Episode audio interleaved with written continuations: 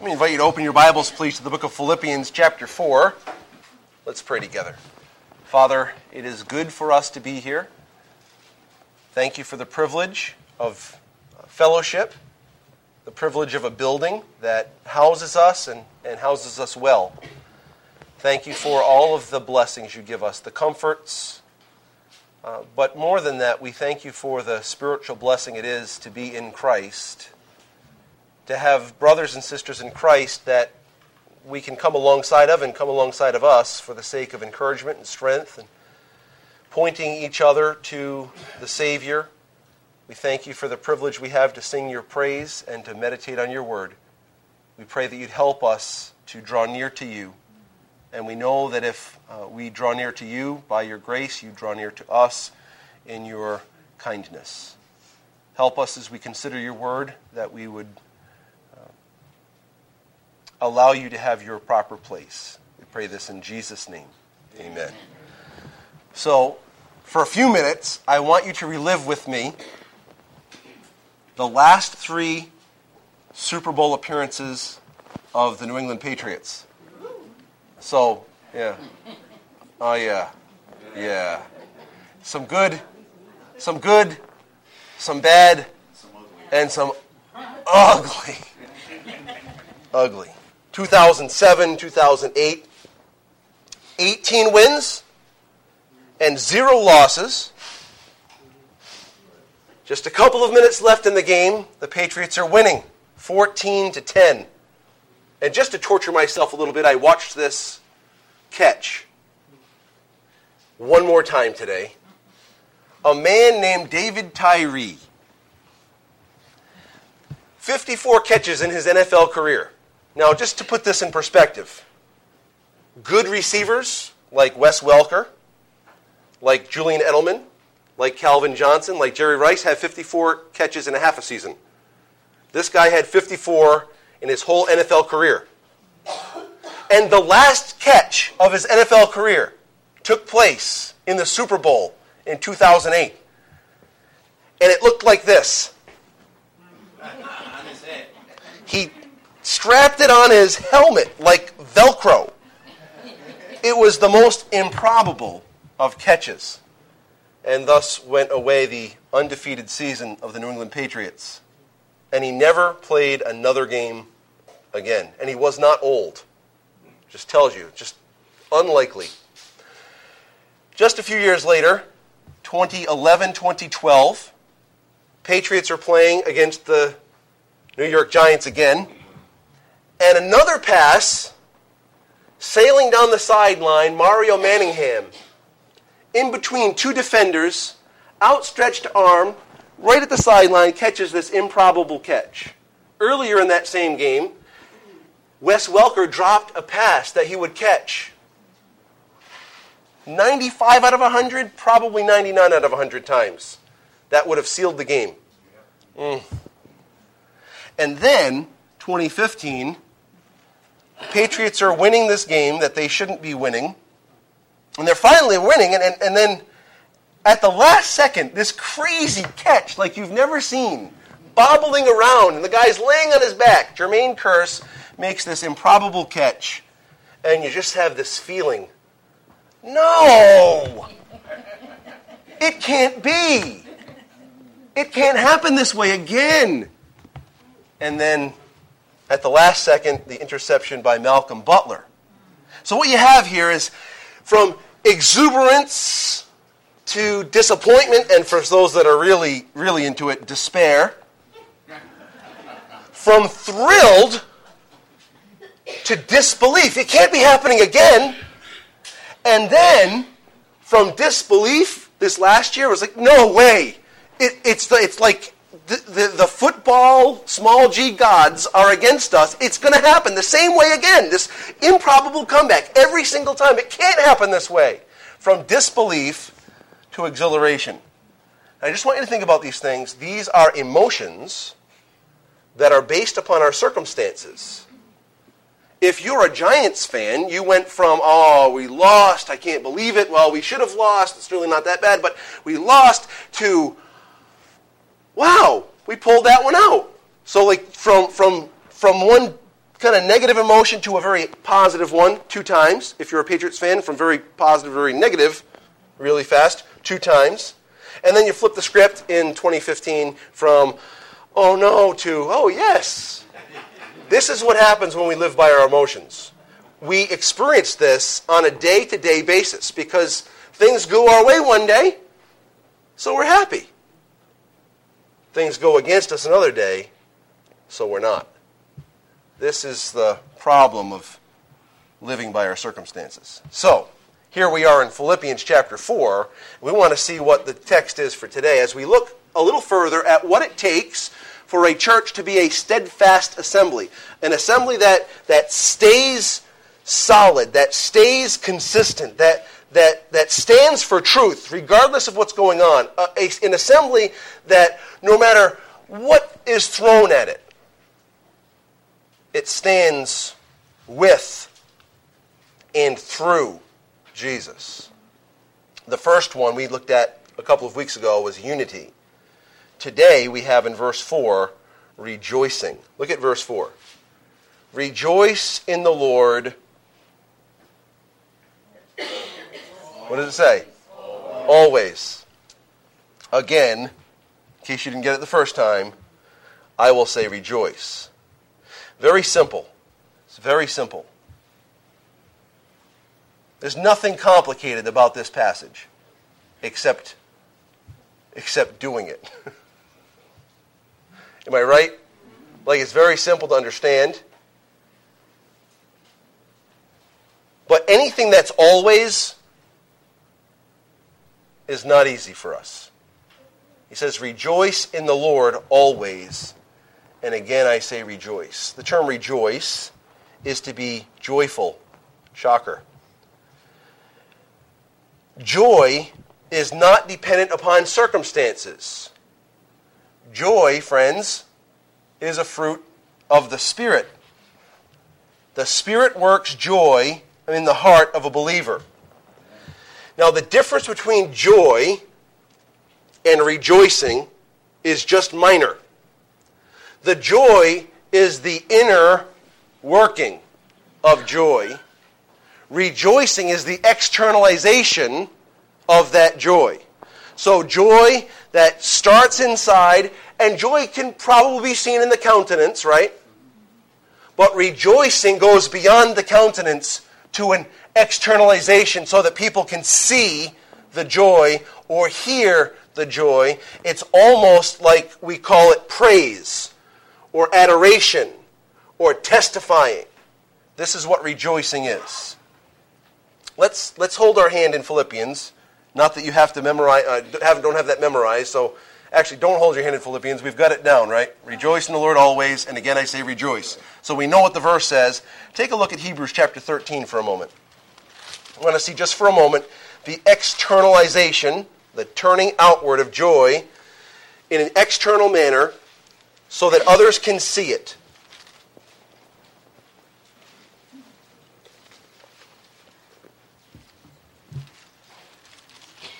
Hebrews 13, beginning in verse 12. It's always a happy thing when the second word in the verse is Jesus. It says in verse 12, Therefore Jesus also, that he might sanctify the people with his own blood, suffered outside the gate, speaking about the in similarity to the, the sacrifices and the remnants being taken outside the gate. Jesus was taken outside the gate.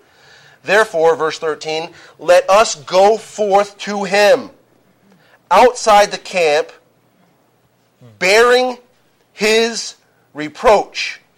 For here we have no continuing city but we seek the one, the continuing city. We seek the one to come.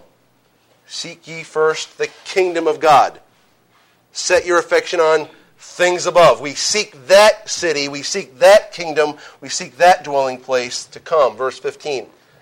Therefore, by him, there's grace, by him, let us continually offer the sacrifice of praise to God. That is the fruit of our lips giving thanks to his name. The word giving thanks is the word for confessing. Confessing his name.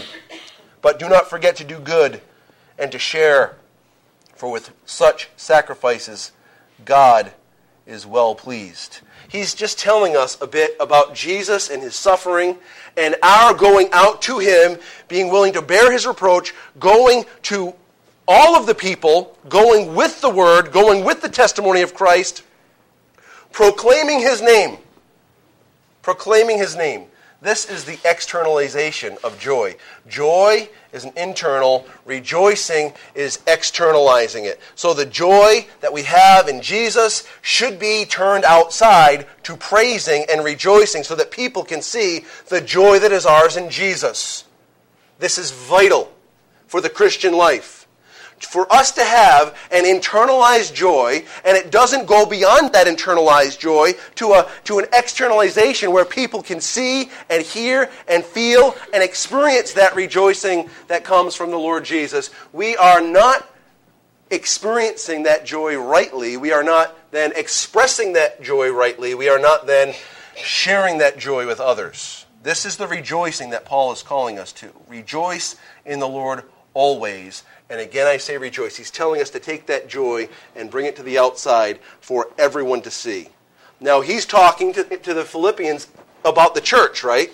And so we come into the church and we're, we're rejoicing together. So we're testifying together of all that God's doing. That, that can take place around those dinner tables.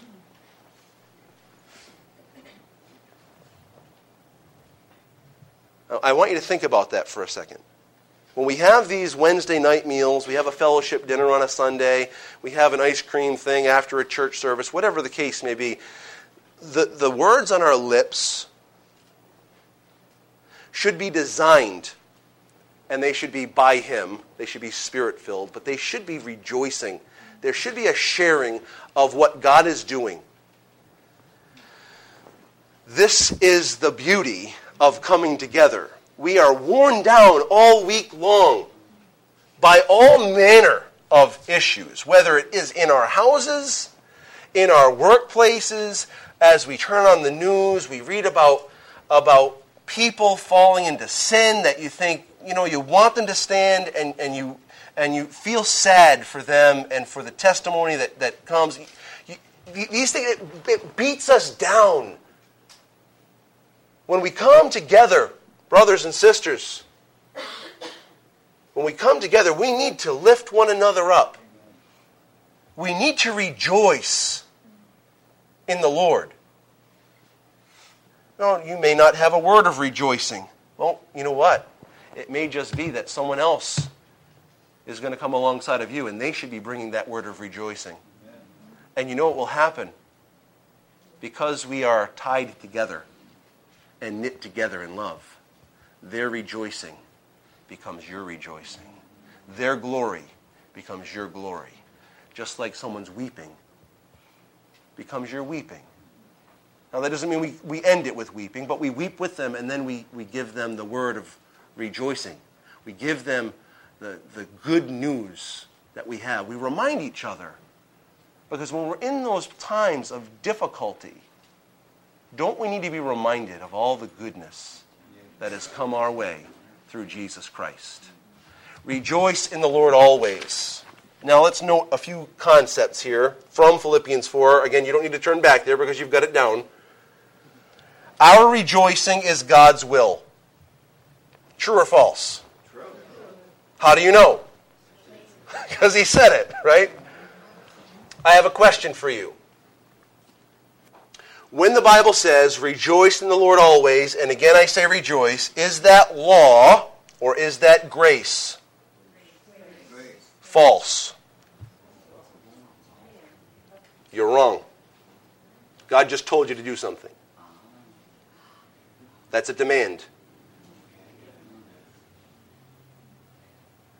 Wherever you see God saying, do this, it's law. The law is not bad. The law is good to those that use it rightly. To understand when God commands, we see law, but with that law, it has the background and the undergirding of grace. Wherever God demands something, He supplies what's necessary to fulfill that something. So when we see rejoice in the Lord always, and again I say rejoice, I can guarantee you there are going to be times in your life you're going to feel like I don't I'm not rejoicing and someone says to you, "Hey, the Bible says rejoice in the Lord always." And again I say rejoice and you're going to feel like a heathen. That's what the law does to us. The law points out our insufficiencies and our inadequacies. Because the Bible says, rejoice in the Lord always, it doesn't mean that that law can actually fulfill its own prescription. The law demands. It always demands, and it only demands. It cannot bring about the demand. We understanding what I'm saying? Grace Grace takes that demand, it meets that demand, it fulfills that demand, it carries us through that demand, and it brings forth praise to Almighty God. There is a command here. It says, rejoice. That's law. But God gives us the grace that we need to fulfill that law. Remember in Romans chapter 8, that the righteous requirement of the law is fulfilled in us, who walk not after the flesh, but after the Spirit. The law is fulfilled in us, whether it be uh, a, a, law that we say, oh, well, this is, this is Old Testament law. This is the Mosaic law. Well, this is the Ten Commandments, and that's law. Well, what about the New, the New Testament? There are 613 commands in the Mosaic law, and there are 1,050 commands in the New Testament. It's law there, and it's law here. It's law all over the place, except when we understand that God doesn't uh, order our lives by the law, but orders our lives by grace, that's when we understand okay, if I'm not rejoicing, I have disconnected myself from that grace that brings forth that rejoicing. I've disconnected myself from the grace that meets the demand of rejoicing. Are, we clear here on what I'm saying? Okay. So our rejoicing is God's will. It is a demand. Secondly, our rejoicing is to be in God. It says, rejoice in the Lord. Let me just bring a few passages of Scripture to your mind. You'll recognize most of them. Psalm 33 1. God's word says, Shout for joy in the Lord, O you righteous. Praise befits the upright. Praise is fitting for the upright. Praise is the externalization of joy, right? So we've got joy inside and rejoicing that comes outside. That's praise. Praise befits the upright. Later on in the same psalm, Psalm 33, verse 21, God's word says this For our heart is glad in him. It's glad in him because we trust in his holy name. This is the great thing, friends. When you know God, when you know Jesus, when you know what God has done, you can't help but bring forth praise to him because you think about you, it's not joy and rejoicing. If you look at you and you bring forth joy and rejoicing, you really have to examine yourself. When we look at ourselves, we should abhor ourselves and repent in dust and ashes. Amen. Paul said, In me, that is in my flesh, nothing good dwells. Not one thing good dwells in me. But in Christ, it's all different. We've put off the old, we've put on the new. We can rejoice in Him. In Galatians chapter 6 and verse 14, Paul made this great statement to the Galatian church But far be it from me to boast, except in the cross of our Lord Jesus Christ, by which the world has been crucified to me and I to the world.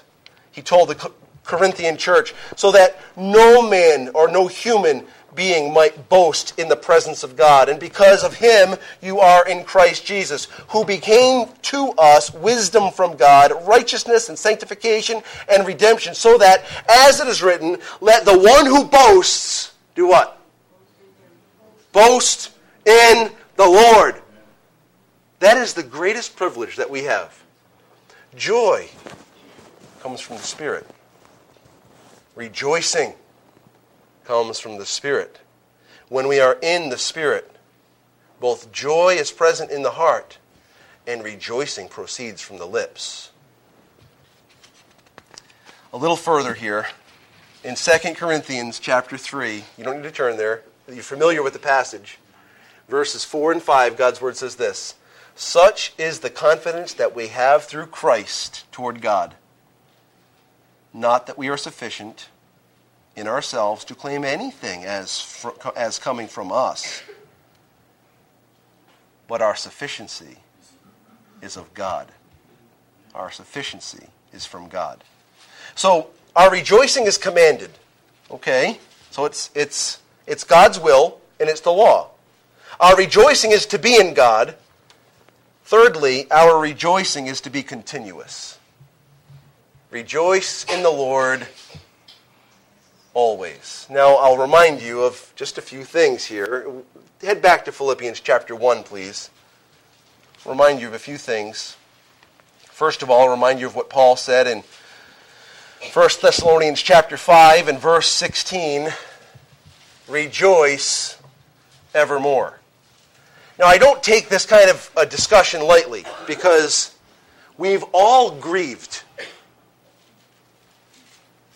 We've all grieved over the death of someone we love.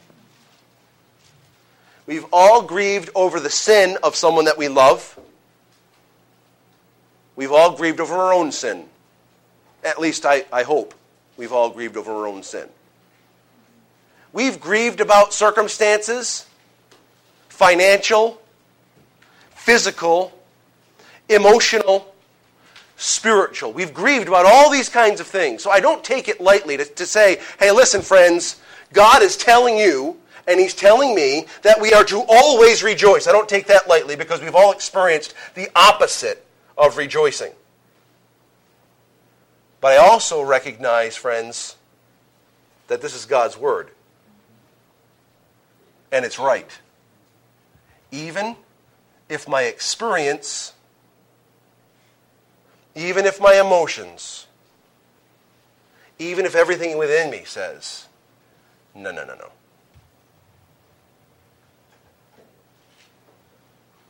Now, when we're sitting in here on these wonderful chairs in this wonderfully cool basement, it's, it's easy to talk about rejoicing in the Lord. For me, to feel it welling up inside of me.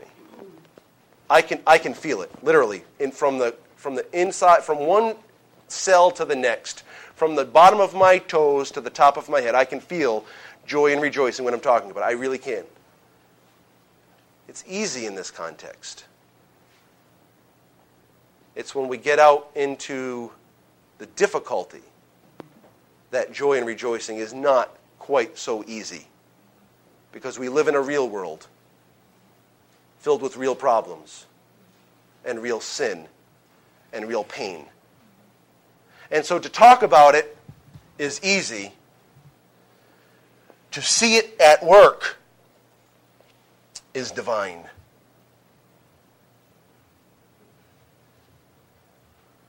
Which is why we have to know that the command, rejoice in the Lord, always, and again I say rejoice, is in fact law. It is, in fact, ready? Impossible for you and for me, except by the grace of God. This is why we preach the gospel every time we're together. Because the gospel rescues us from the demands of the law and it fulfills the demands of the law. I can use gospel and I can use grace, and I can use them interchangeably because it's His ability and my inability. It's my sin in exchange for His righteousness. It's the same. It's salvation or justification, it's sanctification, it's glorification, it's all salvation, it's all gospel, it's all grace. So, I wonder how much trembling was going through the hand of the Apostle Paul when he wrote such a demand as this. What is his context? Where is he? This is a prison epistle, friends. This is a prison epistle. Take a look at Philippians chapter 1 and verse 12. He says, But I want you to know, brethren, that the things which happened to me have actually turned out for the furtherance of the gospel. So that it has become evident to the whole palace guard and to all the rest that my chains are in Christ. And most of the brethren in the Lord, having become confident by my chains, are much more bold to speak the word without fear. Some indeed preach Christ even from envy and strife and some also from goodwill. The former preach Christ from selfish ambition, not sincerely, supposing to add affliction to my chains. But the latter out of love, knowing that I am appointed for the defense of the gospel. What then? Only that in every way, whether in pretense or in truth, Christ is preached. And in this I rejoice. Yes. I rejoice. I will rejoice. Amen. Where is he? in prison. And there are these people outside of prison, and they're preaching Christ. And some of them are doing it to kind of rub it into him. And some of them are doing it the right reason. And what he says is, hey, Christ is preached. And there are so many pastors and so many churches that worry about what other churches are doing and how they're doing it. And they're like critical of every little thing that every other church is doing. Why don't we just keep our mouths shut about other churches? Is it really any of our business what any other church does? And if they're preaching the gospel of Jesus Christ, shouldn't we rejoice even if they don't do everything just the way we think it ought to be done? Do we not think that God is capable of caring for his own people? I think he is. I think he can take care of them better than I can, better than you can, better than their own pastor can, right? We are just under shepherds. Like, I want to shepherd you. I want to do the best I can to shepherd you. I'll only shepherd people that want to be shepherded. People that don't want to be shepherded, I can't shepherd them. We've experienced that many times. You try to invest in someone, they don't want your advice. After that, what are you going to do? You can't shepherd someone that doesn't want to be shepherded. So I say, okay, Lord, they're yours. The same thing is we, we look at people and, well, these people do this when they preach the gospel, and so we're going to shun that you know what? Let's just keep our mouths shut about other people. Let's preach Christ. Paul's in prison and he's got these people, some of them preaching for the right reason, some for the wrong reason, but Christ is preaching. He's rejoicing while he's in prison. Look at chapter 2, please, verse 17. He says, Yes, and if I am being poured out as a drink offering on the sacrifice and service of your faith, I am glad and rejoice with you all. For the same reason, you also be glad and rejoice with me. Rejoice that I'm about to be poured out as a drink offering. Is that rejoicing the Lord always? Does he know what it means to suffer? He says, I know how to be abased, I know how to be abounding. Everything, everywhere, and in all states, I have learned to be what? Content. He, he's, he knows. He, he's experienced it. Take a look at Hebrews chapter 10 for a moment. Hebrews 10. Again, I'm not taking this lightly at all, and I'm not taking whatever you're going through lightly at all. Do not misunderstand me. I'm not saying, hey, listen, your problems are no big deal. You should just suck it up and get over it. What I said, if you listened, is it's impossible outside of God's supernatural, almighty power, what we call grace. It's impossible. And we have another impossibility. Here's Paul in prison, and it's, it's impossible what he's doing. Only grace has allowed this. We have another example. We've got this, this group of, of Jewish believers who have been persecuted, so much so that they, they lost their homes. Listen to what the Bible says about them. Verse 32 of Hebrews 10. But recall the former days in which, after you were illuminated, you endured a great struggle with sufferings. Partly while you were made a spectacle both by reproaches and tribulations, and partly while you became companions of those who were so treated. For you had compassion on me in my chains, listen carefully, and what does it say? Joyfully accepted the plundering of your goods.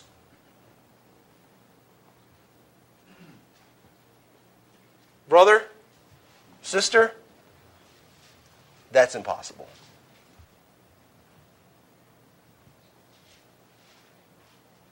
That's impossible.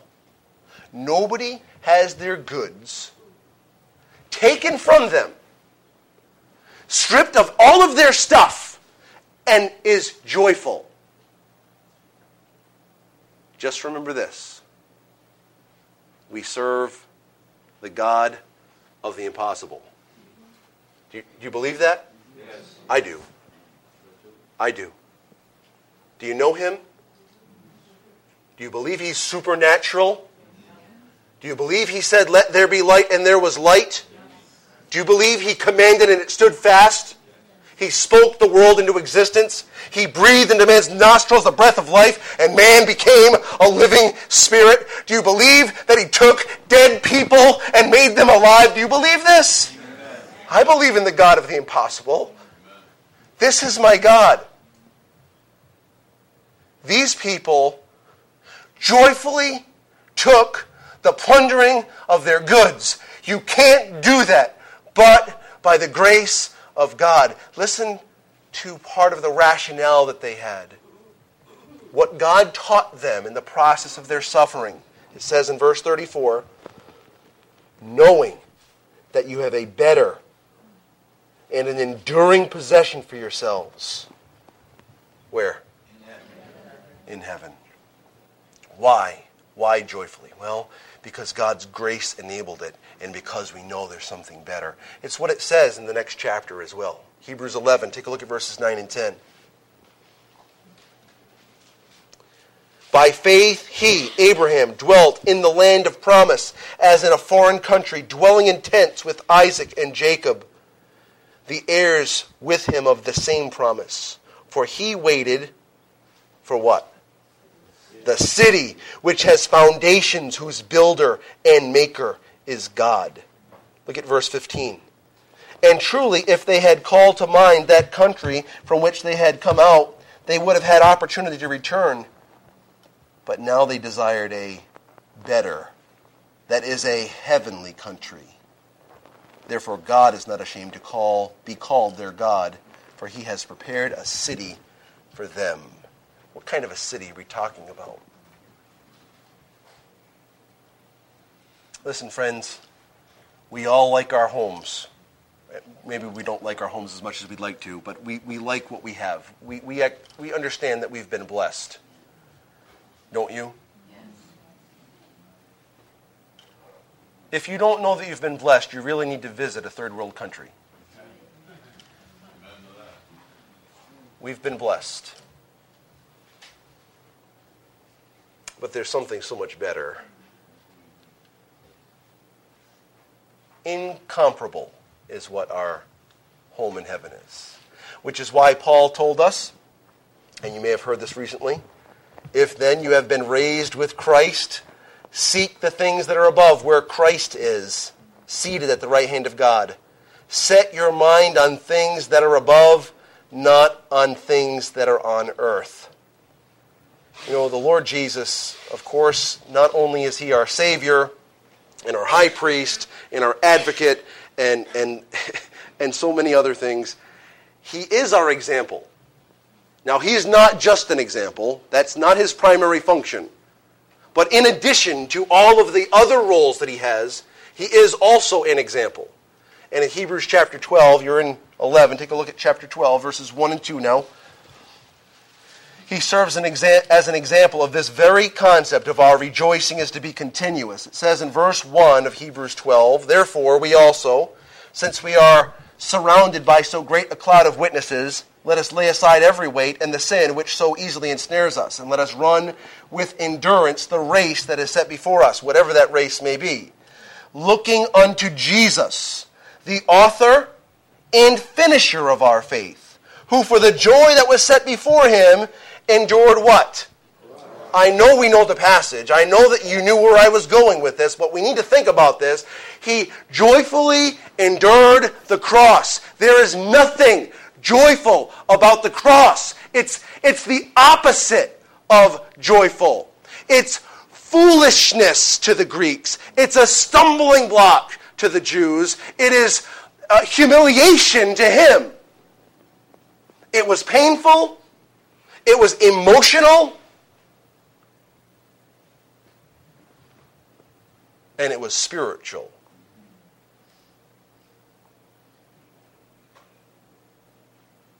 My God, my God, why have you forsaken me?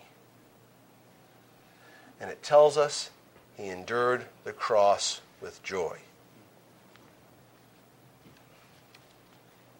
How does that happen? Only by grace. Now, Jesus happened to be, Jesus is God. And so he is grace and truth. The fullness of grace and truth. And so he had, because he is, grace to endure the cross with joy. Our rejoicing is commanded, it's law. Our rejoicing is in the Lord. Our rejoicing is to be continuous. Our rejoicing is to be emphasized. Rejoice in the Lord always. And again, I will say rejoice. We need that reminder. God doesn't waste ink. Again, I will say rejoice. We needed that reminder. If we are not rejoicing in the Lord, we are not exhibiting the second fruit of the Spirit. You see, we look at the supernatural and we think, okay, God spoke the world into existence. That's supernatural. Yes, it is. And we think Jesus allowed Peter to walk in the water, and that's supernatural. And it is. And Jesus healed the lame man, and the, the blind man, and the deaf person, and the mute. And those are all miraculous things. Those are supernatural acts. Those are. And, and sometimes we, we limit our understanding of supernatural to those things that we can't do. It is also supernatural when God produces joy in a sinner's heart. That, friends, is supernatural. Joy in your heart. Joy in my heart. That's called grace. It's a fruit of the Spirit, it's God's work. Two passages of Scripture and we'll be done. Ephesians 5. I don't know what you guys have heard about, and if you even know who Billy Graham's grandson is or not. But he preaches a message of grace and the gospel, and he fell. He, he, he didn't allow the grace of God to control him at a particular time, and he sinned in a very way that made it public, and now he's no longer in the ministry, and people now are shooting at his message as if the message is the problem. And the message, friends, is not the problem. The fact that we're humans, that's the problem. And when we don't yield ourselves to the grace of God, that's the problem. It's not the message. the message is true or it's false. It's not true or false based upon someone's measure of how it worked out. If the Bible speaks clearly, we say amen, and that's the end of the statement. Not, well, if you give them too much grace. Well, if we're really we focus on the gospel that much. No. Friends, God's word is true. We see what it says, and we say amen. Look at this passage. It's going to tell us the source, in addition to Galatians 5 that I have made references to, the fruit of the Spirit. In Ephesians 5, it's going to give us the source of joy and rejoicing. It says in verse 18 of Ephesians 5 And do not be drunk with wine, in which is dissipation, but be filled with the Spirit. What happens? What happens when you're filled with the Spirit? There are two, there are two commands. One is a negative, don't be drunk with wine. One is positive, be filled with the Spirit. As you get to verse 19, 20, and 21, these are not commands. These are the results of those commands. Don't be drunk. Be filled. Here's what will happen.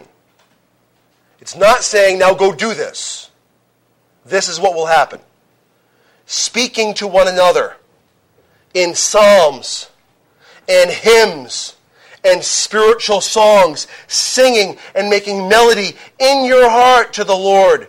Give thanks, giving thanks always for all things to God the Father in the name of our Lord Jesus Christ, submitting to one another in the fear of God. This is the result of spirit filled living. What will happen is we will sing praise to God. That is the externalization of joy. That's praise. And he tells us about joy too, because we'll be singing with melody in our hearts. There's internal impact and there's external impact. From whom? The Spirit of God, who is the agent of grace. Take a look at Colossians 3, please.